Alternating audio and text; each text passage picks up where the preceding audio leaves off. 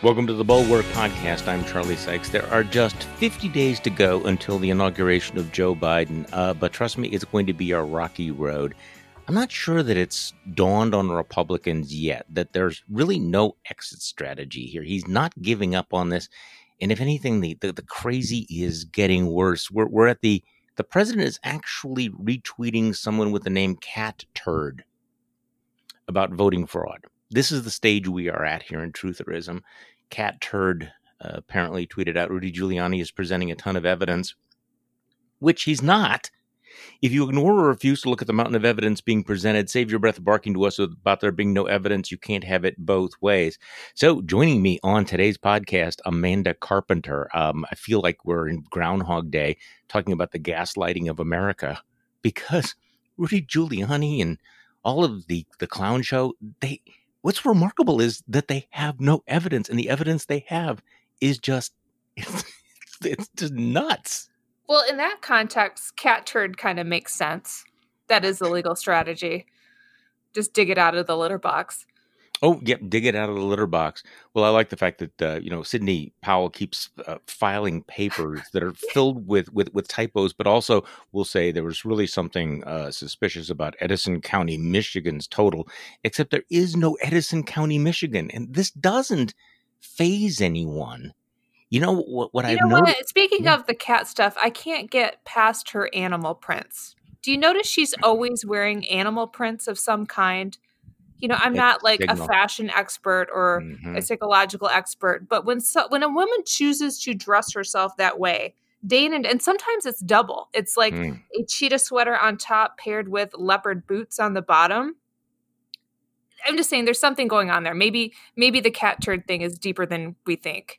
It's a signal, maybe of of some kind. You know, I was actually reading. Um, well, I was reading a, a tweet. Actually, I was going to make it sound like I was reading a, a, brief in the Sidney Powell, Georgia case, but I wasn't actually reading it. And they have a little bit of a summary of what she's alleging in Georgia. Um, this is actually the DNC brief. And, and, it's a pretty good summary of, of the theory in case you haven't been been you know paying attention. Plaintiff's theory, that's Trump, is that a Republican governor and a Republican Secretary of State, both avowed supporters of President Trump, helped advance a massive fraud because they pur- purchased and rushed into use voting machines made by Dominion, which is a company created exclusively to ensure election rigging so that Venezuelan dictator Hugo Chavez never lost another election which thereby allowed Iran and China to manipulate the general election to ensure President elect Biden's victory, apparently in cahoots with, with Georgian election officials who forged pristine, fraudulent ballots for Biden. This well, it sounds nutty when you put it like that, Charlie. It sounds a little bit implausible.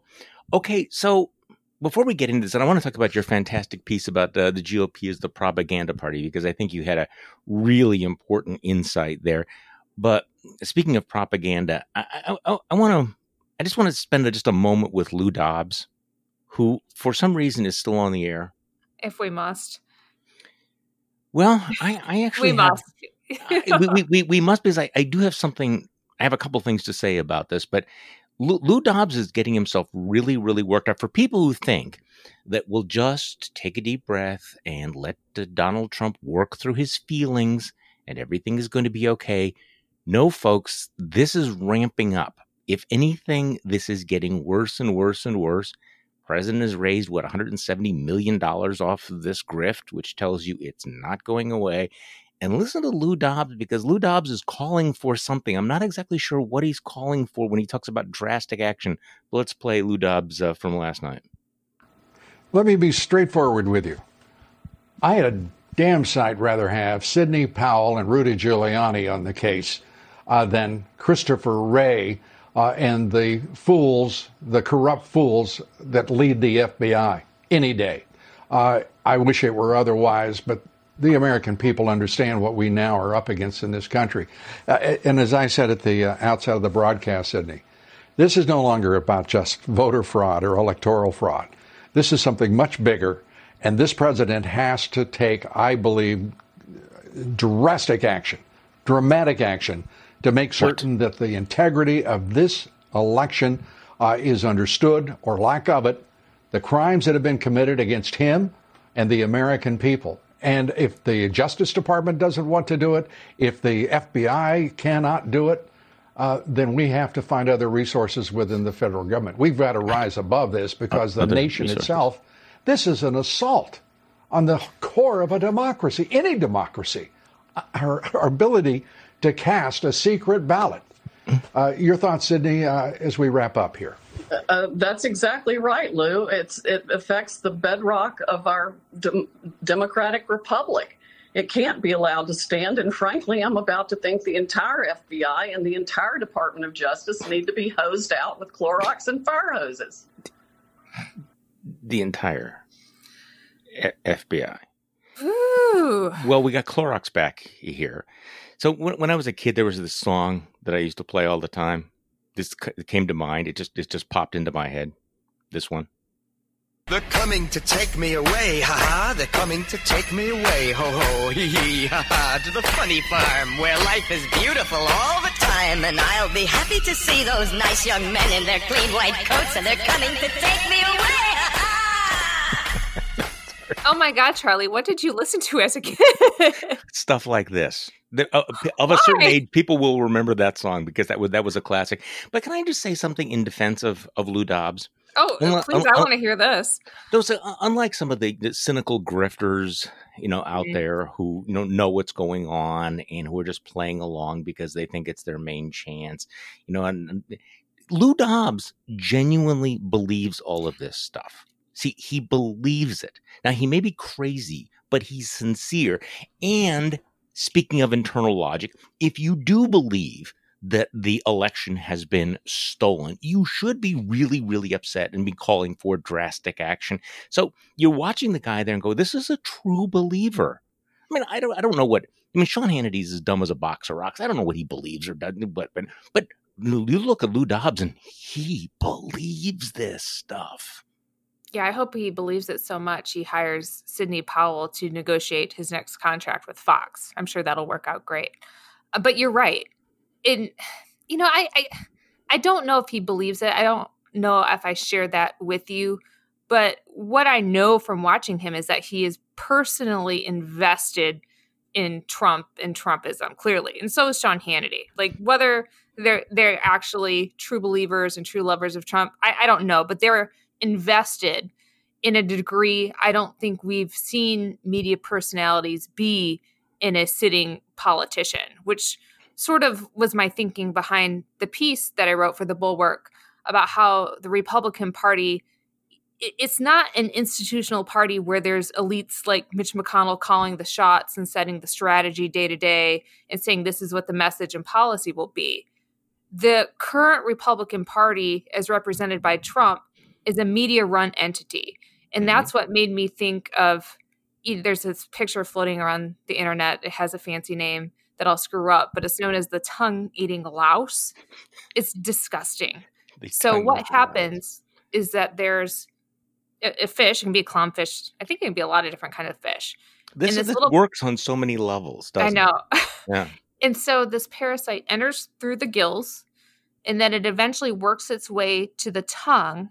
It attaches to the tongue, eats the tongue of the fish, which is still living, and then becomes the tongue. So they're one. And forever, for the rest of the fish's life, it's got this tongue eating louse inside its mouth, taking its first bite of food and living within the organism, running it, you know, this giving it life of a blood. metaphor. This metaphor, but it's science. It's not just a metaphor, it's science. Yeah. But when it's, I saw that picture, I saw, you know, these fringy, low level media parasites like a Sean Hannity, a Lou Dobbs, OAN, who saw an opportunity to go inside Trump's Republican Party and run it. And that's exactly what's happening. I mean, Donald Trump has always taken guidance and pandered to the likes of Fox News because he sees their rating strength as a strength of his own. And they are one now. And, you know, every Charlie, you've been on MSNBC, I've been on CNN. Mm-hmm. How many times do you get the question, why don't Republicans stand up to Donald Trump? Where is Mitch McConnell? And I'm just like, he's irrelevant. He doesn't do anything but confirm nominees, which we've talked about, the people who set the agenda for the party are this are these media parasites at this point. And this because very... the top Republicans don't understand the base, they just take a back seat. And so they are just driving. They're inside the mouth of the party, calling the shots, vetting the candidates, doing all the institutional work. And until we realize that's what's going on, nobody's ever going to get it this is so crucial and, and for, for years and years and years i would listen to people you know talk about how uh, well you know the people in the conservative media they get their talking points from the republican national committee. No no no no no. It hasn't been that way. way for a very very long time. It's the other way around. They are the id they are the brain they are the the, the, the shock troops of the conservative movement right now. You know, and I, one of the early guys who understood that Trump Trump really was the first, you know, con- talk radio candidate. You know, f- first time mm-hmm. candidate, long time listener type thing. Where, in order to understand what he was concerned about or the buttons he was pushing, just sort of imagine a conservative talk show with, with, with no sense of of ethics or really principle, and he absorbed that that ethos but he was taking their cues from them. So you watch the president's tweets, and how often mm-hmm. are they are they derivative from something that was um, on Gateway Pundit or on Fox News or more recently OAN? That what he does is he sits and he watches those things, he sees what's playing, and then he goes with it. So who is calling the shots right now? Who's the parasite? Who's the clownfish? Right? Oh yeah, I, the parasites are the, the I mean, it's this like the whole structure of yeah it's wrong to call it conservative media because no, that implies right. there's some kind of philosophy or ideology and and that's why you know i do think this evolved over time Th- there was a time you know i think when i sort of came to washington in 2005 and there was this like moment for a few years where if you were kind of young and working in media they allowed you to just kind of run the the websites for a while, right? Like print was always first, and so these people that were young and were willing to go digital could do whatever they wanted online. And during that time, there were a lot of young Republican bloggers who really looked to the RNC to farm them out scoops. Like I saw it, mm-hmm. um, mm-hmm. people would shop things to me. Sometimes I'd take it and see if I could do something with it. Sometimes not. But that's how the early conservative blogger internet worked and bloggers would get upset if you know the RNC wasn't giving them material and how dare they give scoops to the New York Times and not them. And this just kind of morphed over time where while and this was for the young conservative right and the older writers, they wanted to swim alongside the clownfish. You know, like we're just going to go in the same general direction. We're not really part of one or the other. But with Trump, you know, the the Benny Johnsons of the world, we can name so many people. Mm-hmm. charlie kirk people harness this media to go inside the party and wield power. And and that is what has been different with the right of center media with trump in a way that's never been. And i, I aside from the prevalence of conspiracies which plays into it i do think that's the most under recognized story of the trump era about how well, conservative media and the mm official Republican Party came together as one. No, this is this is uh, you're, you're you're dead on here. Let me just read a couple of paragraphs from your piece yesterday uh, from the Bulwark. Knowing this dynamic within the GOP, it's no wonder that, to name just one ambitious politician, Senator Ted Cruz has adopted the posture of an online Twitter troll instead of the constitutional scholar turned statesman of the most Republican of the big states. One doesn't amass a rabid grassroots following by passing bipartisan legislation, delivering on constituent services, or even acting to protect the homeland during a pandemic, the demands of leading and governing in the public interest have never meshed well with the demands of winning and keeping office, but they have never before been so contradictory propaganda party, and this is what's what you're describing here, the propaganda party rules dictate that owning the libs and generating likes, retweets, and reactions online are the key to success. In the absence of any policy platform, a new party operating philosophy has emerged among politicians and media figures alike.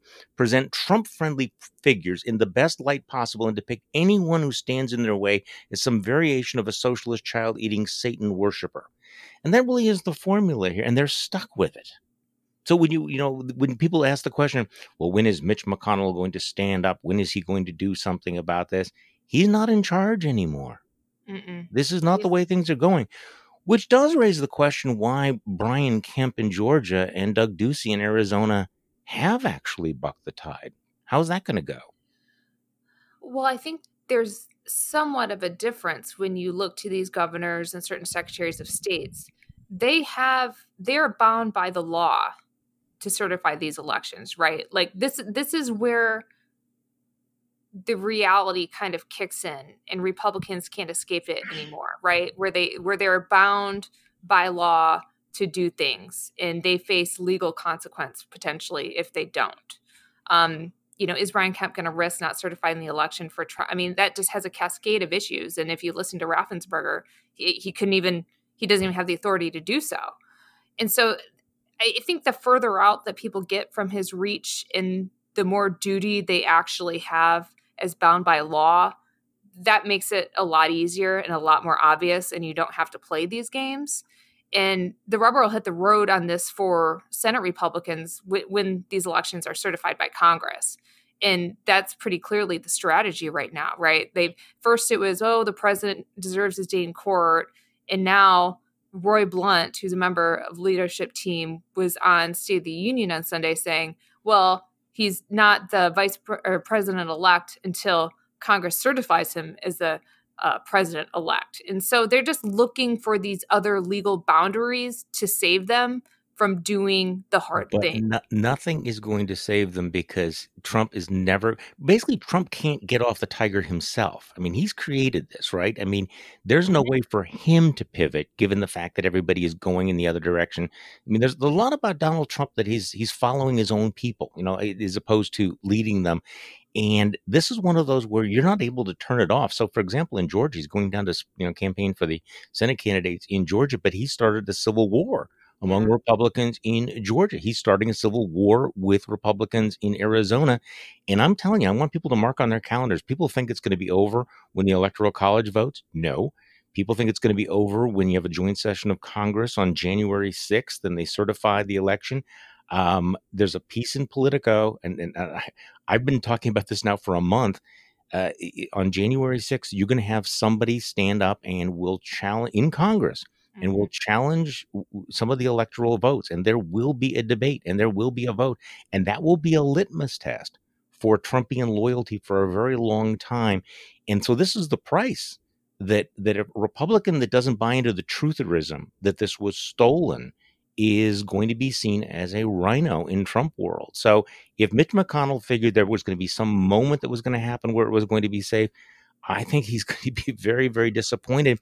And the dynamic that you describe in this article is the reason why this this uh, this propaganda party is never going to let this go. And it doesn't matter whether there's any evidence.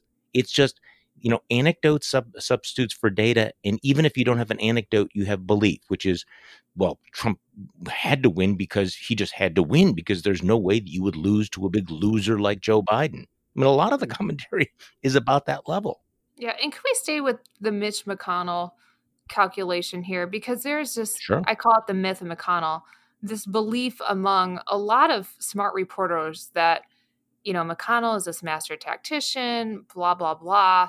He's just waiting it out. He just constantly waits it out. And if there's ever the ability not to act, he will choose the reason not to act. But why it's important and misguided in this case, Charlie, is that there are a lot of Republicans, and you can see it from what John Cornyn is doing and other people and how they're posturing about the nominees. They think that once Joe Biden is president, it's all just going to go back to the way it was. Mm-hmm. It's all going to go back. They can just fall into their postures of opposing nominees when they want, just going back to life as it used to be before Trump. And there's no going back. That is just the the most misguided mm-hmm. thing that if you just shut your eyes and screw them shut and wait it out until Donald Trump is out of the White House, it's over. No, Donald Trump is probably going to announce his reelection campaign on the same day that Joe Biden is inaugurated, inaugurated president. Like I would just expect that. He's not going to go, he's going to say this isn't over four more years. And the Laura Trumps of the world who've been saying that Donald Trump is going to have another four more years will just go seamlessly into the reelection campaign, whether it's serious or not, uh, whether it's he actually wants to be president again or he just wants to keep a lock and control on the Republican field to monetize it for whatever use he has. Th- that's where this is going. And it's all because people think if they screw their eyes up to Trump and Trumpism, eventually he'll do himself in and go away. That has never been the case.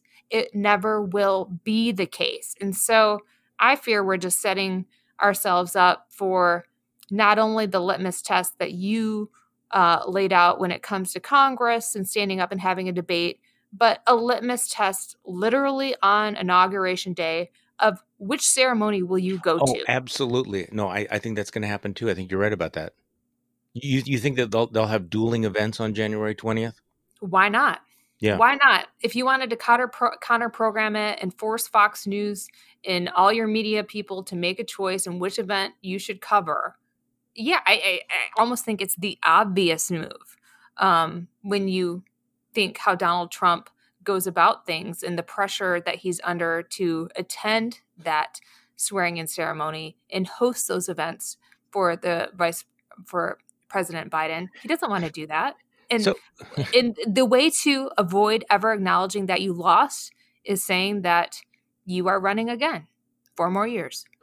So we were so naive when we thought the worst case scenario was the president refusing to show up at the inauguration. In fact, it's going to be way worse than that. He's going to have his own counter inauguration. You know, okay, so here's my my my my optimistic, and I don't necessarily believe this, but what would be a better case scenario is that is that you know Trump and his folks get locked into sort of a QAnon conspiracy theory. The election was stolen, but that mainstream Republicans like Doug Ducey, even and even Governor Kemp from from Georgia, move on and say no, this is not true. So that what happens is that the Trumpists become more isolated from the rest of the party.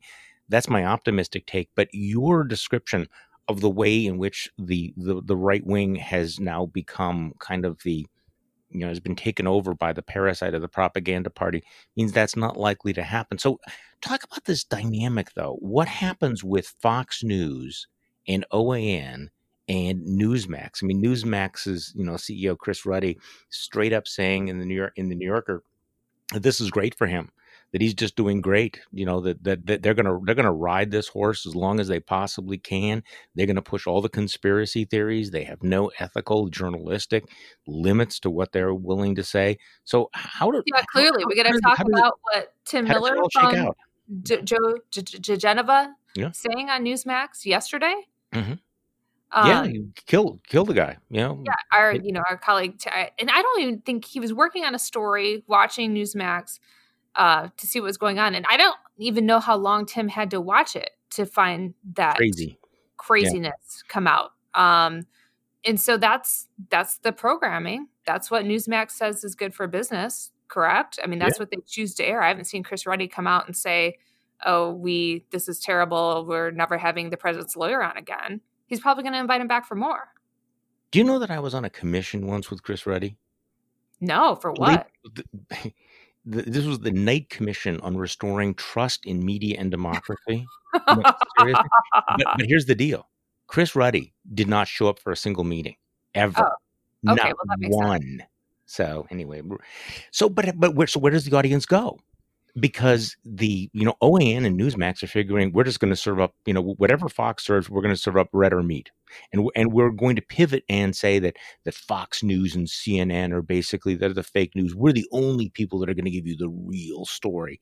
Mm-hmm. well that could work with at least some of the base yeah you know I I'm sort of conflicted about it's not where the Fox audience will go per se. It's just the Fox audience now has more choices. And clearly, the pressure from Newsmax OANN, is forcing Fox to consider some programming choices. And I do think the president's interview with Maria Bartiromo was evidence of that over the weekend. Um, Maria has her weekend show. You know, I listen to it a lot if I'm driving back from doing a uh, CNN show on Sundays. That's the only reason I catch it. But I mean, for the past few years, she's always had like Lindsey Graham on, Devin Nunes. She was all in on the Russia investigation. So this is kind of her beat, like whatever Trump conspiracies are, she'll have, you know, whatever lawmakers are willing to go with it on for, onto her show to push this. So she's done this consistently. So what she did with the president wasn't surprising, but it was her posture seemed a little different she was egging him on, like just kind of like this frantic excitement, right? Like, tell us more. Like, when are, show us the evidence. How are you going to win? You clearly have a path for victory. Show us how. Show us how. I mean, it was. This was not an interview. This is disgusting. Form of cheerleading. It was just kind of frantic, and it's just it went on and on and on. But that wasn't her choice to do that, and that's what I keep going back to. Fox News made that decision. It was a presidential interview right? His first interview since the election, I believe. It didn't go to Chris Wallace, didn't go to Bret Baier. It went to Maria to egg him on and give him a full 45 minutes to push his propaganda into the universe. And I, I do think that was because they wanted to get that out in in front of OAN and Newsmax. I, I, think they have that pressure. Okay, so as you as you describe it in your article, in the age of Trump, the former money honey has turned into a propaganda princess. Mm-hmm. Okay, but don't, don't, these people have some pride? I mean, like, okay, what is in it for her at a certain point? I mean, she's successful, right? She has a show. Mm-hmm. you know, I keep saying, do people not have any pride at all? Well, my point is, this is what she's been doing under the radar yeah. for the last two years. So but her Sunday it, show huh? is on. I, I think she's always been kind of the fringy programming on Fox. She's on after, you know, the regular Sunday morning show that gets all the, you know, credibility with Chris Wallace. And then she's always been on the weekend doing this. And she's always been the outlet for the Trump crazy people to come on and do the conspiracy theory stuff. Just like Lou Dobbs seems super unhinged now. But I remember when I was writing my book in 2017, he was all in on the Russia conspiracy stuff too, like literally talking about black helicopters flying around to get Donald Trump. I mean, you couldn't parody what he was doing back then. And so they've kind of, Fox has had their designated conspiracy Trump people there the whole time. But what is different now is how invested they are in it. It's taken a mania that you kind of touched on in the beginning of the show. And I think it's because they've gone, they're so personally invested in Trump. It's not about money, it's about their reputation, it's about their future. The Trump's future is directly in line with their future, right? Like if he's embarrassed and he goes down, they go down. So then you have the millions of people that are watching them. What percentage of them are crazy people who are potentially going to be unhinged in their reaction to this?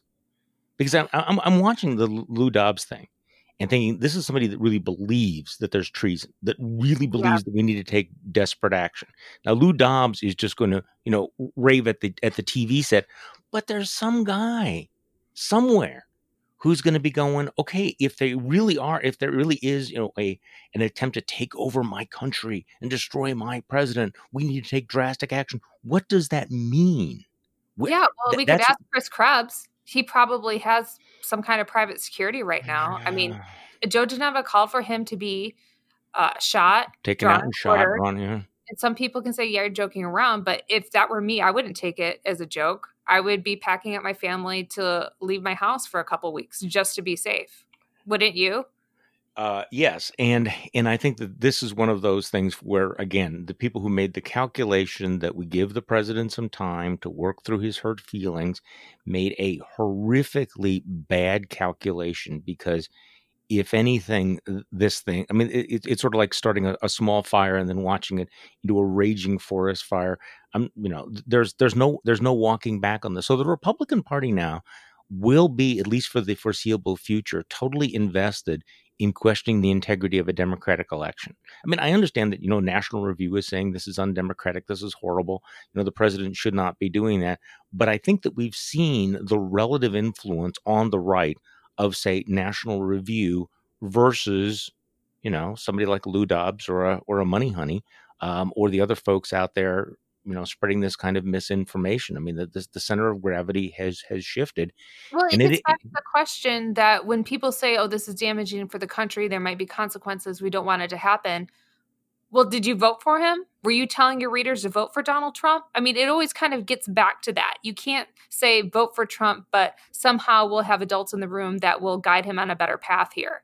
You just and that's the, the fundamental problem. This is the the, the among the, the, the people I have a hard time understanding. I mean, look, the, the people who are totally you know into the conspiracy theories who are nuts, they're nuts. Okay, then there are people who are as dumb as a box of rocks. Fine, it is the people who will look at Donald Trump, see what he is doing as reckless and dangerous and dishonest, and go, yeah, but like five minutes ago, I was saying let's give him another four years in office. Mm-hmm. Or who may um, over the next four years say, yeah, we should restore him to power back in 2024. You know, I mean, th- those are the ones that are going seriously. This this is what you think of the country. The damage is so obvious, and it's not a joke. And you know, there's a certain you know too cool for school uh, class of punditry out there saying, "Well, see, nothing bad happened. The institutions work. Everything, you know, did democracy work? You know, there was no violence. There was nothing." I feel a little bit it's like it is like the Titanic that has hit the iceberg and hasn't yet begun to sink, or we've been hit by a torpedo and the boat is still moving along and it looks fine, but below the waterline is taking on, you know, a lot of damage very, very quickly and yeah, we're not going to know how bad the damage was for a while.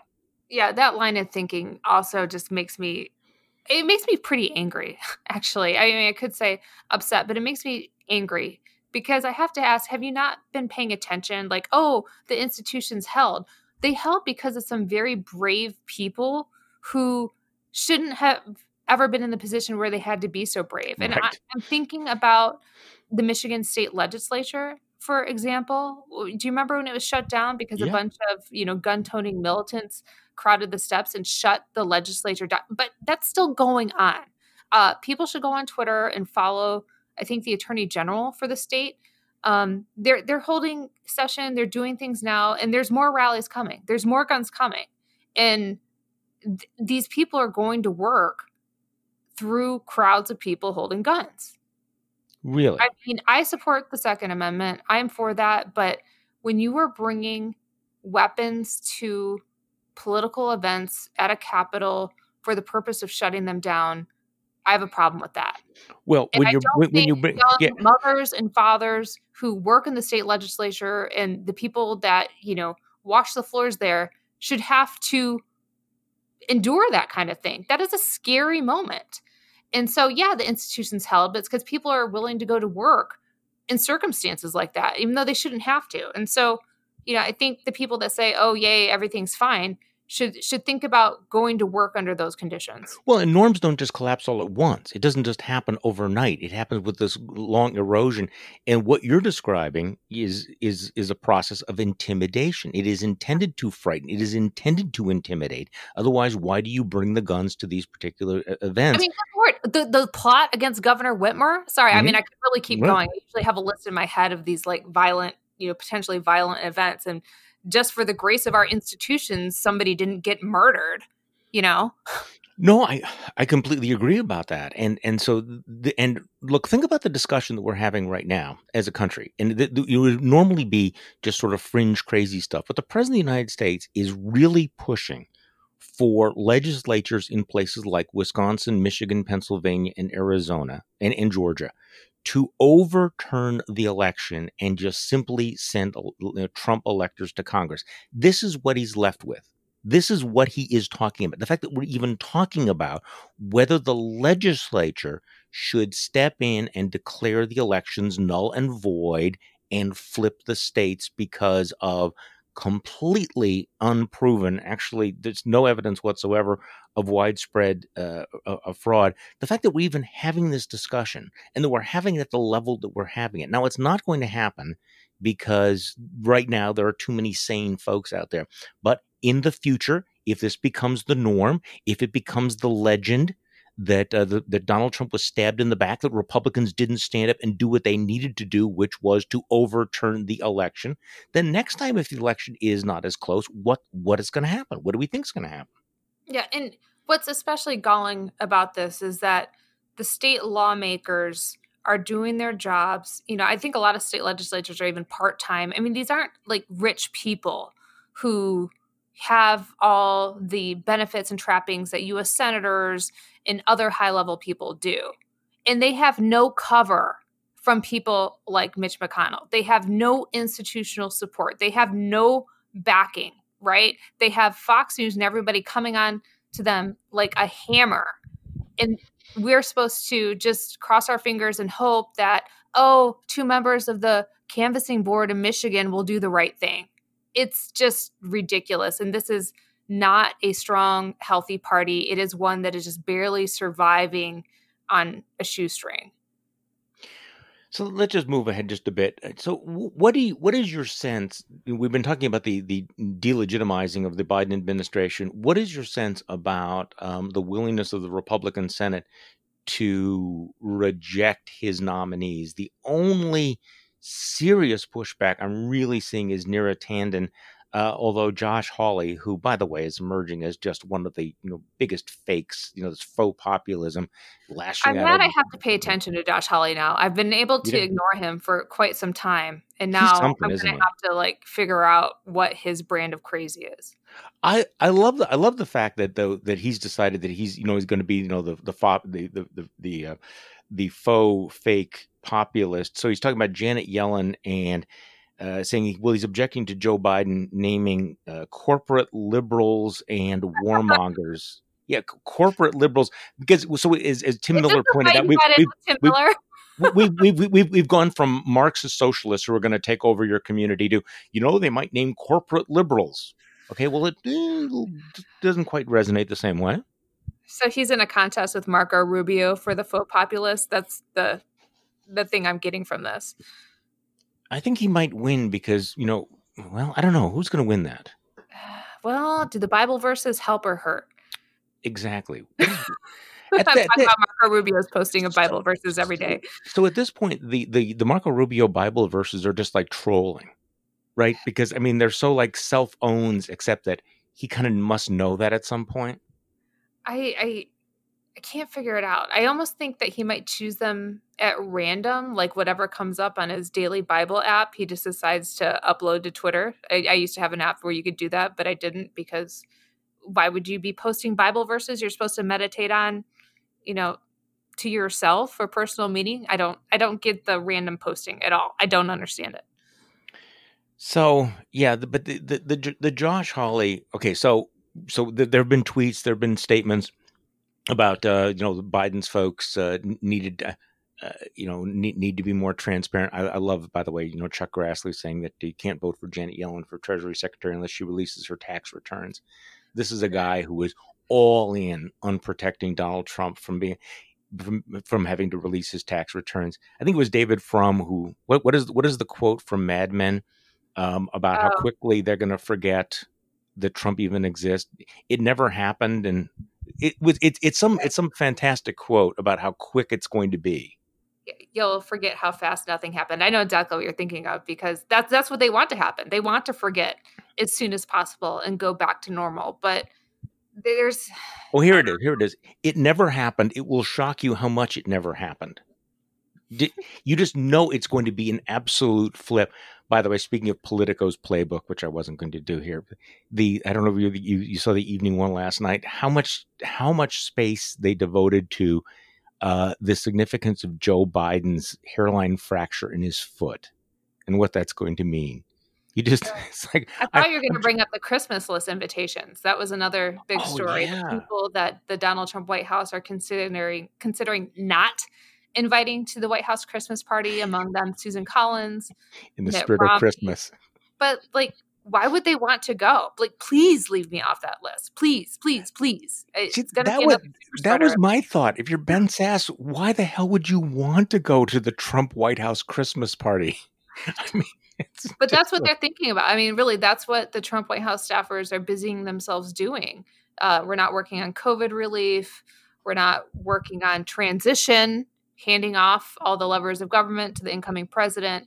It's literally making a list and checking it twice, finding out who's naughty or nice. And this is the one case where you most definitely want to be on the naughty list. You you you you do. Okay. Um, I saw that you were tweeting about people complaining about magazine covers now. This is yeah. You want to that talk about that? One of my yeah, I do. I do want to talk about this. so this started yesterday, I think. Uh, Dana Perino was on the five and kind of had some offhand comment about how, well, if you're a conservative woman, you'll never get a glowing profile in a magazine. And it's just, it kind of struck me because, uh, like in 2008, I, I've done some on and off writing for digital publications for Glamour, Cosmo, whatever, Hmm. Refinery 29. And there's always been an effort I think among the editors to try to find to try to do outreach to Republican women. Like I actually know that's true. And I know that's true because Glamour did very nice profiles of women of the five and Dana Perino. like it's just but there's this mythology and I've seen it like among groups like uh, the Independent Women's Forum and others where where they bring college students together, women, of course, and they literally tell them don't expect good treatment from the media especially you know, the women's magazines glamour etc and it's this thing that gets ingrained and you see this among a lot of trumpy publications who constantly bemoan the fact that melania melania our beautiful stylish elegant first lady has not been given her proper due as the cover of vogue magazine I mean, this comes up all the time. They And do have a point, say- though. Okay, No, but they do have they do have a point. magazines. We've I mean- seen Melania. Everybody's seen all of Melania. That's why. Well, everybody saw to- Michelle Obama too, and yet she was she was a fashion icon, and Whoa, whoa, whoa. Melania is actually a supermodel, right? So why isn't she on the cover of every magazine all the time, like you know, circulated? Because we've seen all of Melania. All of Melania. Yeah. I think that's a barrier to some of those magazines. And also, her entire staff constantly trashes magazines and the New York Times and the Washington Post. And now they demand, you know, glowing profiles. It's the strangest thing to me. Um, and it's just not true. I mean, it may be like Melania has not gotten her cover on Vogue. Okay. Too bad, so sad. But I can list off conservative women who are my colleagues who have gotten magazine profiles that are nice. And so it's there if you want to look for it, but it just amazes me that this entitlement that the women of Fox perpetuate, who could not have more airtime, could not be presented in any more of a glossy, finished sense, think that they don't get enough media attention. Didn't Megyn Kelly get a big glossy? GQ. Yeah, that was some, another. something like that. You know, back yeah, I, was- actually was going yeah. through the magazine profiles to remember. I had to look that one up. I couldn't remember if it was Playboy or GQ, which tells you what kind of profile it was. Um, it was GQ, but yeah, that's she. That's what she wanted. That's what she got. Yeah, I can't get, for em- anyone I can't to get see it. emotionally. I can't get emotionally engaged with people who are upset and feeling victimized because they weren't on the cover of Vogue magazine. That, I'm sorry, that doesn't of of the bad things that can happen to you in life. That did, it's it's it's not tripping my. I okay, that's just me. I'm a women- guy. You know. How many conservative women have written books where their whole face and body is on the cover of it? Right? Like I can think of many. I don't even need to name the names. I guess it's part of it's part of the, the deeper, longer sense that conservatives have convinced themselves, or, or people on the right have convinced themselves that they are victims, which again explains why they've sort of huddled together into their own bubbles, into their own alternative realities, because they didn't feel that they were treated with the kind of respect and celebrity that people on the left got. So they keep telling themselves this. And, and it's really an important part of right wing self identity, right? Is the uh, constantly to, to have that sense of grievance that they hate you, they despise you, they're ignoring you, which is why we are here to celebrate and protect and defend you. Well, you know what? Here's an idea. Perhaps if Newsmax wasn't airing death threats to good public servants, they would have more time to profile Sarah Huckabee Sanders in the prettiest, most perfect light. Okay, I'm trying to remember this now. New, Newsmax was a magazine before it became a TV show, right? There was actually a magazine. Correct. Do you remember in the in the t- 2016 campaign something happened that didn't ever got that didn't get as much attention as it deserved? I think in terms of like how did this happen? What what's going on here? remember they did a the Newsmax magazine did this whole sort of glossy R-rated spread on Melania Trump, and then remember the New York Post ran pictures of her and everything. The only way that could have happened would have been for Trump himself to have given it a green light to say, yes, in the final days of the campaign, I, you know, this would be okay for you to do these cheesecake photos of Melania uh, in in a way that, that anybody else would go, okay, th- this is like this is a little bit creepy, this is a little bit exploitative. But he saw that as a as a plus. He saw that as something that that would help him. And by the way, I don't think he's wrong about that. Um, well, but, would be grossed out, but that's that was her business. Well, right. And, and look, let's be honest also about it. That Donald Trump understands that there's a certain kind of guy that thinks that whatever's wrong with Donald Trump, you know, he's got it going because he's married to her it's a big part of his appeal. Yeah. Yeah, most definitely. I believe he said that in The Art of the Deal, pretty much straight up, that you could get away with anything as long as you had a beautiful woman on your arm. I think, and I think he put it much more crudely than that. But yes, I, I do. Th- I, I, I, applaud myself for dressing it up. no, I'm, and, and, I'm and I'm and I'm glad you did because that would have been a creepy way to end the podcast today. So Amanda Carpenter, thank you so much for coming on the podcast. And this piece, I strongly recommend it uh, it really has a huge insight into the way that the uh, GOP has become the propaganda party that uh, the media parasites have taken control of the host. If you don't understand that, you do not understand the dynamics of Republican politics or what is happening, this symbiotic relationship between right wing media and right wing politicians. So, Amanda, thanks for the piece and thanks for coming on the podcast today. Thank you. And thank you for listening to today's Bulwark podcast. I'm Charlie Sykes. We will be back tomorrow and we'll do this all over again.